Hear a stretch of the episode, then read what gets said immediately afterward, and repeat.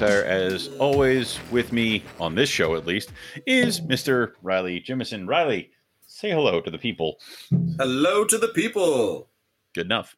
So, uh, we are here to talk about another species in the colubrid genre, or species in the whatever the hell you want to call it, whatever makes your mouth feel good.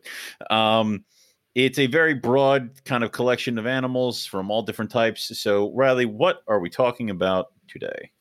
So, today we are specifically going to be talking about the Vietnamese blue beauty rat snake.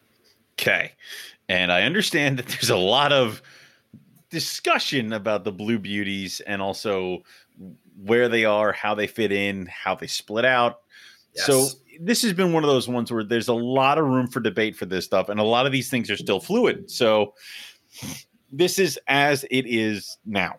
Yes, and and if there are any listeners out there that have uh, specific experiences that either explain something further or contradict something that we might say in this episode, don't shoot cool. us.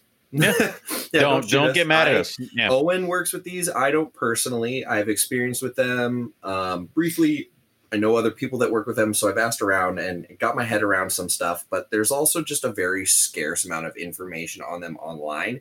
Mm-hmm. And why I said we were talking about this species specifically is because what information is out there kind of lumps a big group of these animals all together, makes a little bit of mention here and there of some of these species, but doesn't elaborate much. So, what we are going to do is sort of try and unpack this snake from what little information we can find online, plus the anecdotal information that we have from ourselves and others. Right. So, so again, don't shoot us. It's one of those weird things where eh, we can sit here and it may be potentially because the research has not been done yet or hasn't really mm-hmm. been do- like nobody's really taken the deep dive into it as far as you know sp- comparing DNA, yada yada yada, because maybe nobody really cares, or there's not really yep. a need to do it, or yep. getting funding for being like, I'm going to be the guy that goes and makes sure that all the beauty snakes are split out as they should be. No one cares. Like that's just something that right. they may not consider. So. Yeah. Uh, a lot of this stuff is going to overlap with the beauty snakes as a whole. Yes. Because a lot of stuff is still considered that the Vietnamese blue beauties are just basically almost like a locality, almost mm-hmm. like a mm-hmm. color mutation of the beauty snakes that happen to be in Vietnam. Yeah. So it seems heavily contested and it yes. seems recent, very recently, as in like within the last five, ten years, mm-hmm. this is still being sort of opened and discussed and looked at. Um, uh, yeah, I don't think we've seen the end to how they're going to sort of finalize the classification of this entire group of animals but more specifically this this particular species. I, I, think we almost say this a lot of times, but the more research is needed. like yes. it's almost like we keep having that, and and unfortunately, it seems like it's something we say a lot with colubrids, but I think it's something we should say with a lot with all snake species is that mm-hmm. a lot of times more research is needed. So, yes. um, all right, well, let's jump in. Uh, what are we looking for as far as species, common name? Uh, what are we talking about? So uh, there are very few common names, which is great. Just blue awesome. beauty snake or Vietnamese blue beauty snake. Uh, there's not much confusion around that, so that's really helpful. Well, oh, it, I mean, it also lends to the thing of that it might, it the name itself doesn't help to possibly split it out. It's almost like sure. that is a blue beauty snake, right? And that is a yellow beauty snake, right? Like, yeah, okay. it's kind of like how we classify our rat snakes here in the states, right? Exactly, yeah, which so, is also contested and changing. so basically, and then I've said this numerous times. So basically, this is, you know, beauty snakes are probably found all over Vietnam and the several areas around there. Yeah, in Thailand, Thailand, Asia, things like that. So mm-hmm. it, it, has to be contested, and it has to be all that other stuff because we're still not done arguing over rat snakes, pine snakes, gopher snakes, uh, all the shit that we have here. Of course, so of course, bulls. Yeah. Yep, exactly. So with that being said, their their Latin name is a friggin' mouthful. Um, I've I've typed it out and Excellent. written it out so Excellent. many times that I I I think I might have a grasp on this, and I'm gonna go give ahead. It, I'm gonna give it a crack. Good. Orthriophis tenuis callicyanous. Holy crap! That sounded smooth. Whether it was right or wrong, I don't know. But that It, came sounded, it sounded great. Yeah, Anyway, it sounded like an exotic bottle of wine. but I'm looking at it and that says 2010 description. Correct. Yes. All right. So that's that's what we're talking about in terms of very recently. Is this still kind of being Wow. re re looked at? Um, you know, a lot of a lot of rat snakes were just kind of lumped into a laffy very early on. Some of the earliest discoveries in the 1800s was like, yeah, it looks like a rat snake. It's a The laffy. Doesn't matter. That was kind of like just the easiest way to throw it together until they, you know, But, dissected yeah, things further. but colubrid itself is a catch-all, and then now you're telling me that there's catch-alls within the catch-all. it seems that was the My case. God! So over you know 160 years they have gone through several different changes they've gone from elaphe to coluber to elaphis back to coluber back to elaphe and then in Jesus. the early 2000s was the first time uh, we saw the the first designation of orthriophis uh, which makes sense because that's you know also what a lot of the, the bamboo rats are in so they're Mhm. sort of getting closer to you know unifying some of these like species in, in genus in their regions and sort of getting a little bit of a better handle on it but then there's some other people that contested it in you know, went the back last 10 to- years and it's yeah. yeah it's bounced around a bunch um so you know even as early as 2002 2010 people were still debating whether or not they should be in elaphe so when Well, there's an Elaphe here for 2017, and there's an Elaphe here for, but then there's the uh, er, there's another one here for 2015. So like th- th- this is they're still trying to figure big this out Big bone of contention, and there's Yeah. still arguments about this. yeah i Oh. bet you it depends on who you ask I, you see, it's got to be one of those things where you know there's some people over it. It's the whole lumper and splitter bullshit that we see with other pythons and things like that. That this is that somebody did this work, and half the science community goes here, and the other half goes here. Yep. Um, wow. Yeah, so th- this is an exciting time to pay attention to the uh, the Southeast Asian rat snakes because you never know what sort of designation they'll get. So there's a lot of uh, new work to be done. If you're a researcher, get out there, get your name on something, and if you're a keeper, just hang tight. Don't get So- don't get attached Don't get, to don't get frustrated. Yeah, don't don't don't don't put anything. Don't buy any of those like really nice little placard things for those. Just just wait. so um but it's like now are, are we considering them a subspecies or are we considering them a full species well, like like is it all the beauty snakes are going through this or just the vietnamese I think all of the beauty snakes are going through some revision. I was doing some digging around, and Mhm. some of the the I guess we'll call them the powers that be, the researchers, the folks that have done some of the the DNA analysis.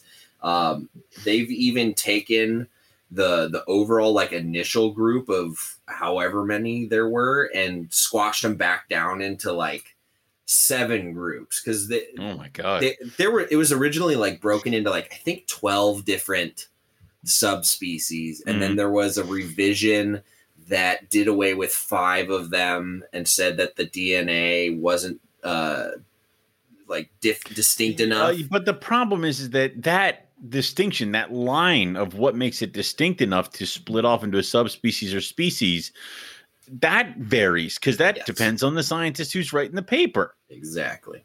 i hate and this. it also depends on your yeah it depends on how you individually lump split classify who you listen to who you don't.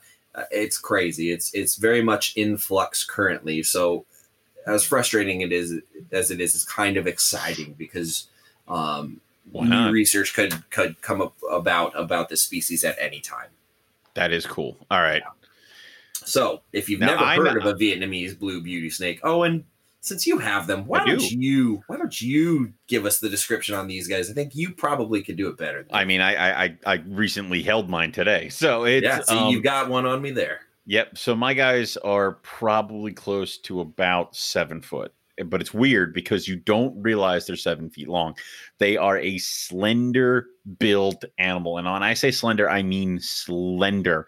And they're also a very hard body snake. Like there is not a scrap of fat on these things. It is just pretty much muscle. If you manage to get one of these guys fat, you are I don't understand how you did it. They are long, they are lean, they are move, they they are designed to move quickly, and they will.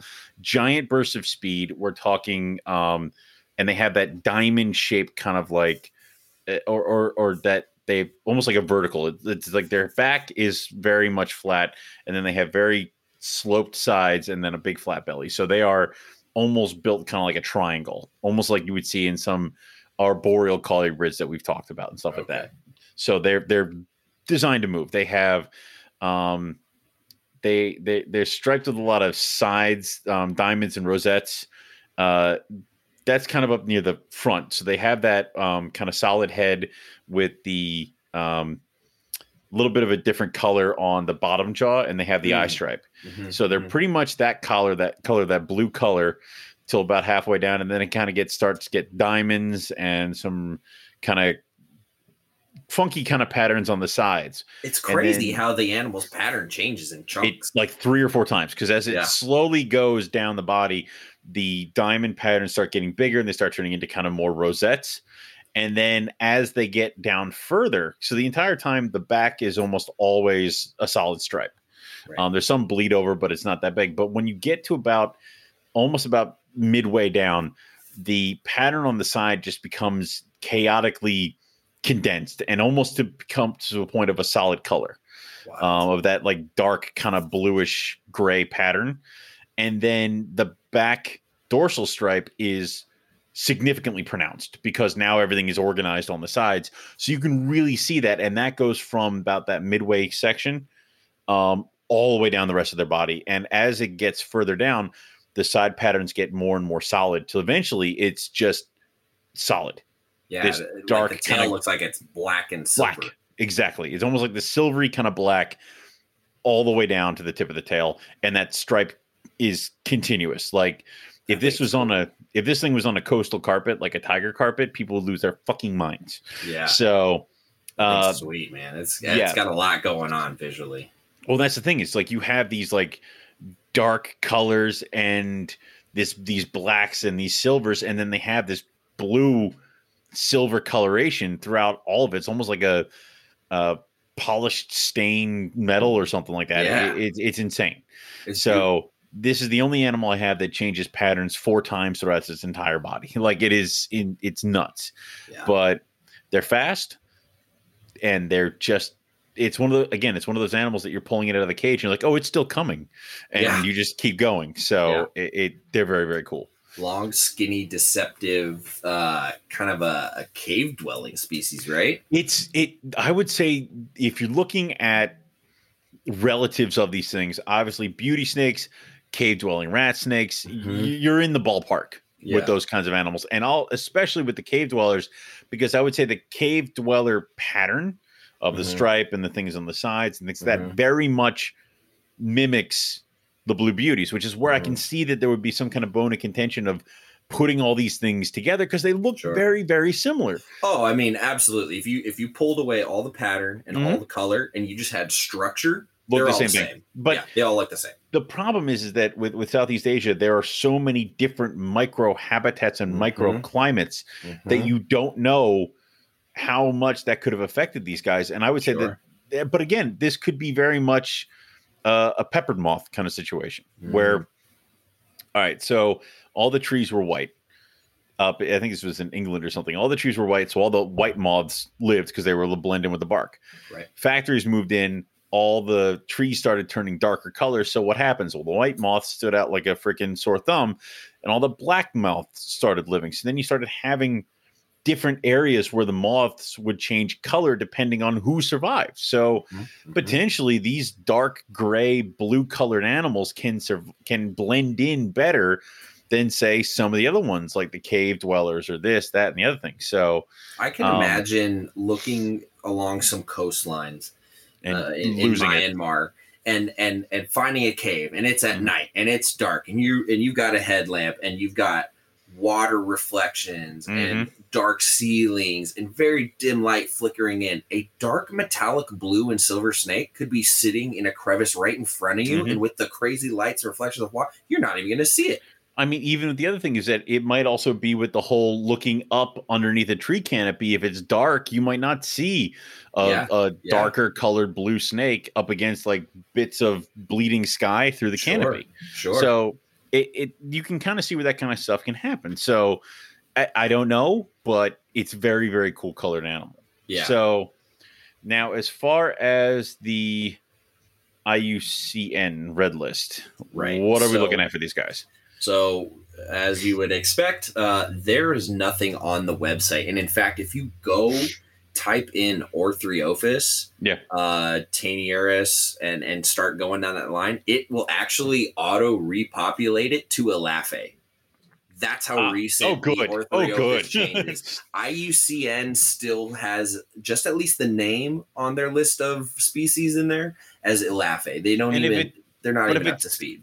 But if it's just one thing, if it's just a laugh egg, then there's no possible fucking chance that they're looking at it because what are they going to? A laugh egg is so huge. Of course they're not in trouble. There's so Oh, many yeah. of them. Of course, of course. If, if they're only focused down to Elaphe taeniurus, there's you know a dozen different subspecies or more A, under bu- that. a, a- a dozen different yeah, over over several different countries. right. So- and we've we've talked about it plenty of times in other shows regarding other species. Depending on whether it's an island species or Mhm. just you know one mountainside gets different sunlight from the opposing mountainside so different foliage grows there which means you have different moisture and different plants and, Yeah. and all these Yeah. different things and all of a sudden you have a population that has to adapt in one valley to two different styles of living and you suddenly get a, a, a split and so i think what we're currently in is potentially one of those multi subspecies beginning, right. divergence and we're just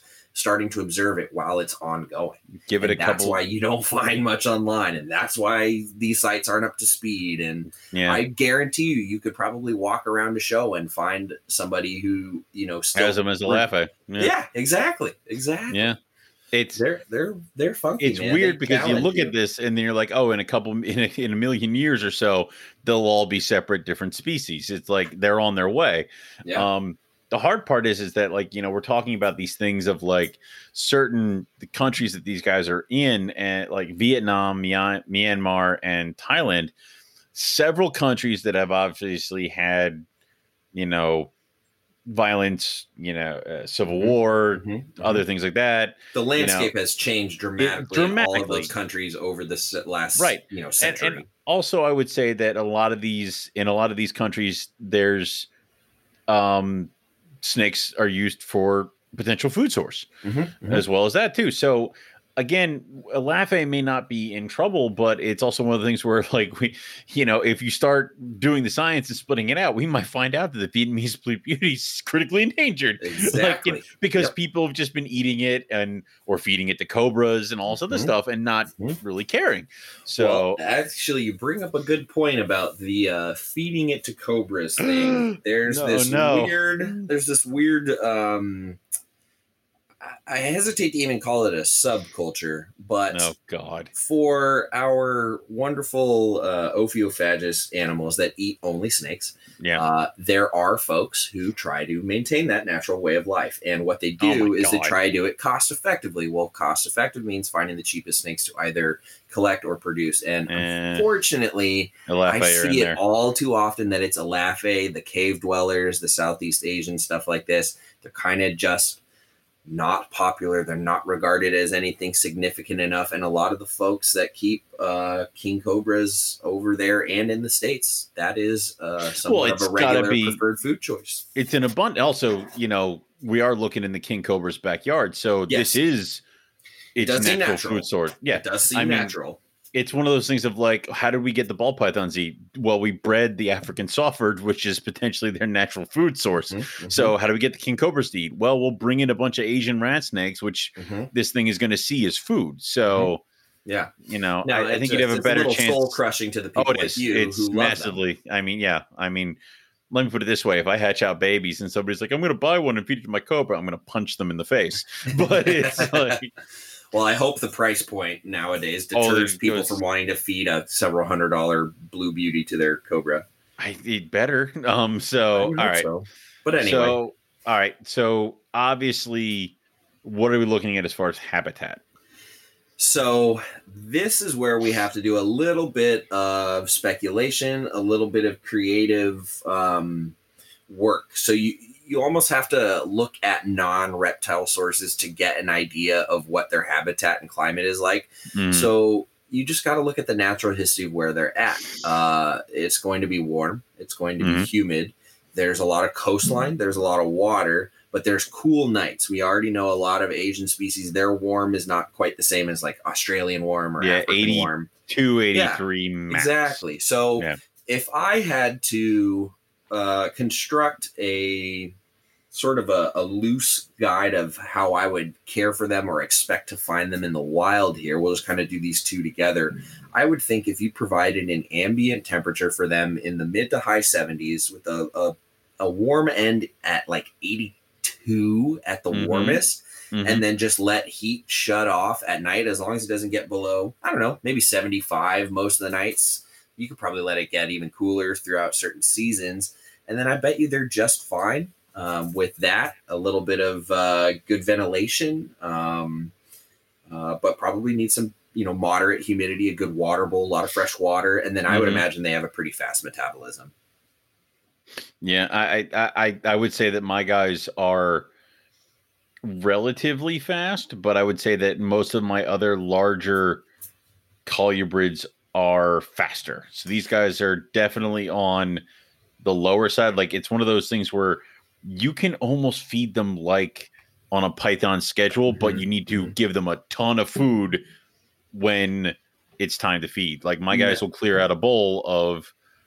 you know, whole tilapia Mhm. fillet, um, a, a small rat, and some chicken, some frog legs and stuff like that. They- Sure. They'll eat the whole thing, and then they're good for about ten days, and then they need another one. okay So because I'm as I'm as I'm talking about it, I'm thinking about them. You know, they have a fast Oh, by the way, metabolism, they're- being a colubrid, baby python. I don't. I don't when I say python, I don't mean like big guys. It's like right? I feed. I routinely feed my big colubrids and my baby pythons like at the same time. Like Mhm. yeah, so it's ten to fourteen days. yeah, I would imagine they aren't guaranteed as much of a meal. Being a coastal, potentially cave dwelling species, catching Mhm. bats doesn't sound super easy.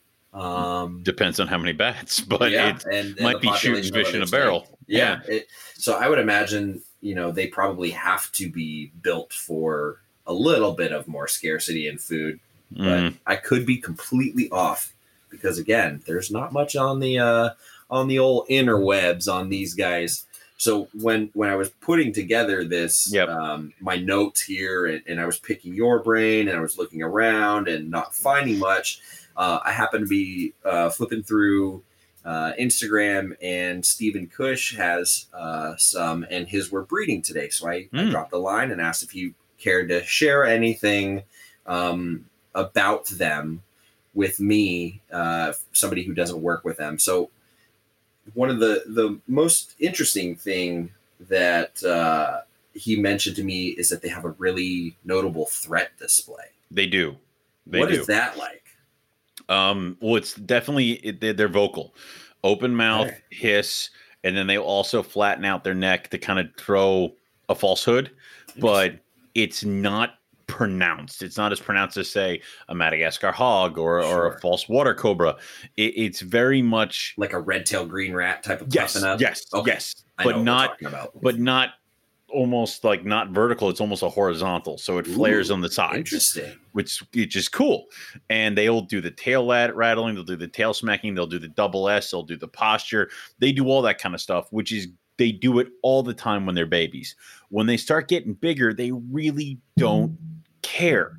Like my guys will puff a little bit and neck flare a little bit, but then after I move them someplace, they're just like whatever.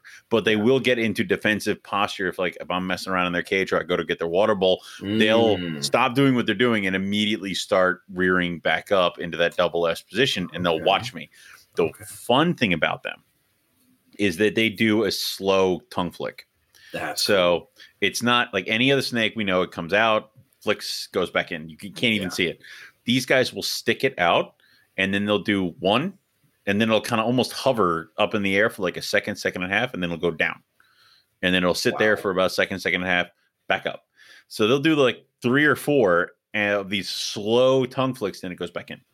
So That's they will cool. definitely look at you and then give a slow tongue flick if you're something uh, that they're trying to in trying to think around or trying to inquire about. It makes it's me a- think of rattlesnakes. It is. It's very much like that. So it's part of the defensive posturing, almost like you would see in a rattlesnake that's in that double S position with the coil and the rattle. They did the slow tongue flicks when they're trying to really kind of ascertain what's going on and be defensive. But if you've ever seen a rattlesnake when there's food in the area, the f- tongue flicks like any other normal snake. Hmm. So these guys are the same way. So it's a slow tongue flick when they're really kind of trying to figure stuff out if they're maybe feeling a little uneasy. But then if food's in the area, it's just a normal in and out, in and out, in and out. Sure, so it's sure. really kind of cool like that. Nice. So So I found a little bit of info as far as what somebody wrote online as Mhm. far as how they care for them. And they said Okay. they had some success. But after I've been talking with you and talking with Steven, their um, brief notes ridiculous. seems warm, seems really warm. Yeah. And and so what I found was that somebody suggested 85 to 88, uh, cool end, you know, mid 70s, ambient down to 72, and I'm sure that was just sort of like random speculation, but based Mhm. on what we've just sort of conjectured, I and and also Steven, um, what did Steven say? Steven says keep them ambient 78 to 80 with no real hot spot. They'll breed readily. They'll eat a bunch. And he's over in Indianapolis. So Yeah. you know he gets weather out there. Yeah, my my guys have a heat panel that will turn on and get their hotspot to 82, 83, and then it'll turn off at noon and then it kind of just drops off. And then they're mm-hmm. whatever temp the room is, and they're the bottom cage in my stack of big guys. Yeah. So And they cohab, so they both so live in maybe the, the the notes that I found online were from somebody who has a, a much cooler room and Maybe. that's what they found to maintain. But if you're listening here and you're thinking, okay, I'm setting up cages, I'm doing this, I'm dialing in for some blue beauties, aim lower than than what you think. Aim a little bit lower. They seem to be more forgiving. Honestly, Yeah. they seem like they want it even cooler than what I do my rainbows at. Uh, I would say that um, my just my hair lower. my my Asian rat snake, them and my Chinese king rats are the same kind of uh, care and temperature. Um, I don't even have um, heat panels in my Chinese king rats cages because they're up high in the python room, so I mhm. don't need them. Sure, um, I- does it for you. Exactly. I really only put it in the blue beauties cage because they're on the bottom and they're right near the door. Love and the it. reason they're there is because I don't want to put any pythons there. Um, sure. and they're fine. They eat all the time. Like uh, I have to go downstairs and put them back together. I do separate for feed, Mm-hmm. which is just something I do for all cohab species because I'm Mhm. not an idiot. Um, because I'd rather just put them away. Like, and I'll do. The, I'll feed them the same way I feed all my other large colubrids and, and Asian rat snakes. Uh, on a, a big bowl of food every ten to fourteen days, and that usually kind of lets them ride. Um, I was feeding them like I would like say my pythons, um, which is just like one food item, like a rat every maybe almost twice a week. Okay. So doing rats every like twice a week, you can do it that way. That's how I did for most of their lives. They were not really getting that big length. They weren't really kind of growing to that point. They got about Mm. six foot. So when I switched it over to like basically just crushing them with food every 10 to 14 days is when they started getting really, really big and really, really long which I think is really good for these Asian guys because it's it's like they find, like you said, they find a, a cave that's got a bunch of bats in it, and they'll sit there for a day and a half, and they'll gorge on any bat they can get their hands on, or Mhm. they'll the the birds will be nesting, and they'll manage to to crawl up and natch like grab a bird and eat, eat the babies or something like Mhm. that. Mhm. Um, I have even had my guys eat eggs, like quail eggs and stuff like that too. So they will not refuse anything. They're pretty much equivalent to Crebo as far as dumpsters. My guys will eat uh, frog legs, rodents, uh, chicken. Um, yeah, I mean they'll they'll eat fish, amphibians, and rodent and bird. So it sounds kind of like they, you know, depending on availability and price, we'll get into that in a second here. They Mm. they're almost like the perfect pet snake as far as manageable climate Yeah. open uh, open to whatever you want to feed them um, you know if, if you're somebody who can handle a six plus foot colubrid that's long and lean and probably a little zippy at times it sounds like it could be the perfect most beautiful snake for you It's one of those animals where it's like people are like, I wanted this. I'm like, are you sure? Like, you know, there's so many other ones out there that'll be way more forgiving than that. It's like I you always see it when you see somebody who's like, Well, I've had a I've had a corn snake and I really want to get an emerald tree boa. It's like, really? Like, you know, you don't want to Yeah. like maybe kind of try some other things out. So like these guys are very forgiving, and I would say that you could really set them up to look really cool in a big naturalistic display. They would use the Mhm. entire place you know, because they'll climb, they'll they'll they'll go into things. Um, I I desperately want to get my guys some more stuff to climb on. I just don't.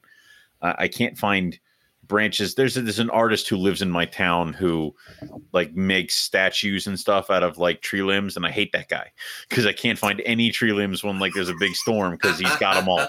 So, um, but I would love to get some big sticks in there for my guys to climb on and do some stuff. So That that's on my cool. list. Yeah. So now, if somebody is hearing this and they do decide that this is the uh, the straw that breaks the camel's back, and they do need to get into these species, how available are they? My I found my guys by completely by accident. Um, Mhm. I uh, went up to Nerd and we were playing with cave dwelling rat snakes. And I'm like, I really want one of these because it, you know, it had the bluff charges, it had the false hood, it had all the stuff you want in a snake like that. So I'm like, all right, done deal. So I come home and I look for them and I couldn't find it. And I found somebody who was selling blue beauty snakes.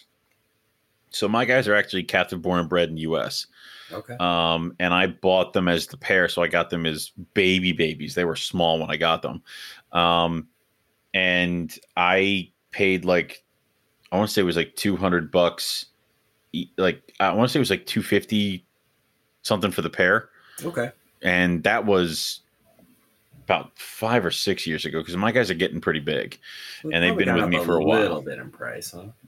I think I saw today one for five hundred bucks. Whoa. So yeah, All right then. And that's the- is but that's the only that one- they're not bred often. Then. I would say, well, the problem is, is that I'm not sure. So I saw one animal for five hundred dollars. It was a juvenile, like a, a subadult male, and that was it. It was a lone male. It was the only one on Morph Market that I couldn't Hmm. find any on Fauna, and there were none on a couple other sites that I went on either. So I would say they're one of those things that, like, if they pop up, it's very rare. And the problem is, is that I don't think anybody really cares because I think there's the still the whole thing of that it's not say It's not um rare. it's yeah it's not a Chinese beauty that has all the morphs and all the other Or fun it's stuff. not on the verge of extinction or something. Right. So I will also say there's other places like I know Zirkle um, does produce Vietnamese blue beauties regularly, along with other things like that. So there are some breeders out there that work mainly with Asian rat snakes, Good. and they do produce these guys pretty abundantly. You know, you said Steve also does it too.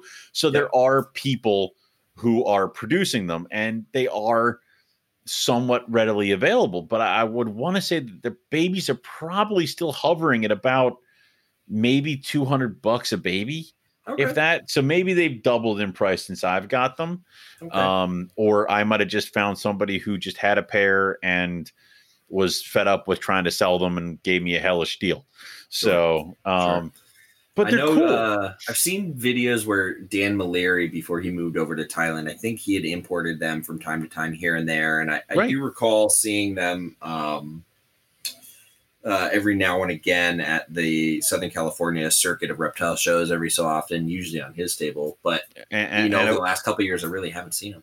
Well, I would also say this that a blue beauty snake is like any other snake. It it if it's inside in a drawer or in a house under artificial light, it does kind of gray out a little bit. But then you take the sucker into the sunlight and it becomes this blue steel gorgeous animal. So like if you'll notice anytime somebody's trying to show off their blue beauty snakes, they're outside. like it is there's a reason sense. for that. So They are um, gorgeous, gorgeous animals. they really, really are. So, um, definitely something that I I'm interested in, something that I would like to potentially get, like a clutch. Um, just because I always wanted something different on my table. Mhm. Like I didn't want to have just corn snakes and you know carpet pythons. I, I wanted other stuff, which has Sure. led me down horrible, horrible rabbit holes. You So and me both. yep. So all right.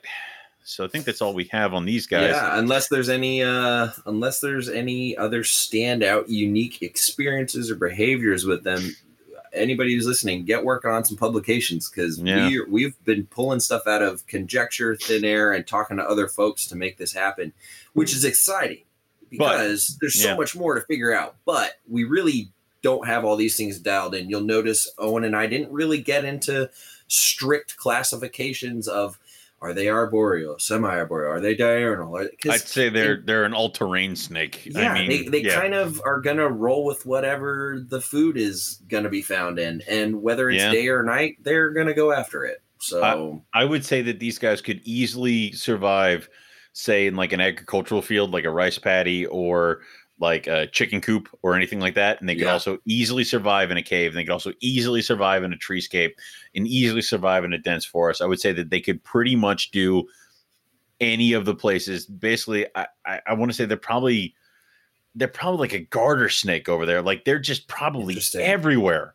Mm. which is why you have all the things of like that people are like they can't possibly be in any kind of trouble because there's so many. Well, yeah, nobody's we haven't mind. we haven't slit everything down. So yeah, but I don't know. It they're a very cool species. I would say that if you're interested in Asian rat snakes, um, and you do some of the like bamboo rats and rhino rats Mhm, and stuff like that, dipping into some of the bigger species like a Vietnamese blue beauty is definitely a cool way to go. Yeah, So I agree. I think uh, I think if anybody needs a large large colubrid in their life, this is an excellent candidate. I am so hopeful for eggs this year. I would be so happy. Oh, So well, we'll have to revisit that because it's- again, again, it's different. It's something I haven't done before. It's Yeah. different, and there's not a lot of information online about it, and that's why we're here talking about it. Right, because I'll remember to write it down. Anyway, so well, we that's all we have. at least. Exactly. so that's what we have on the Blue Beauty Snake. Uh, so Colubrid Corner is a proud member of the Morelia Python Radio Network with all 10 and increasing shows Yes. on the MPR network. Go over to MoreliaPythonRadio.net to check out all the shows that we have there. Um, also, go and give a like on the Patreon for Morelia Python Radio. Uh, if you join the $10 uh, tier, you will be invited to the monthly uh, exclusive Patreon podcasts, which, or sorry, live streams, which is me, Riley, Lucas, and Eric talking about whatever you guys want us to talk about, take questions, and all those other things. Um, you can also go to the Teespring store to get all your Morelia Python Radio merch. Also, there's Rogue Reptiles merch, there's EB Morelia merch, and there's also Carpet Fest merch on there too.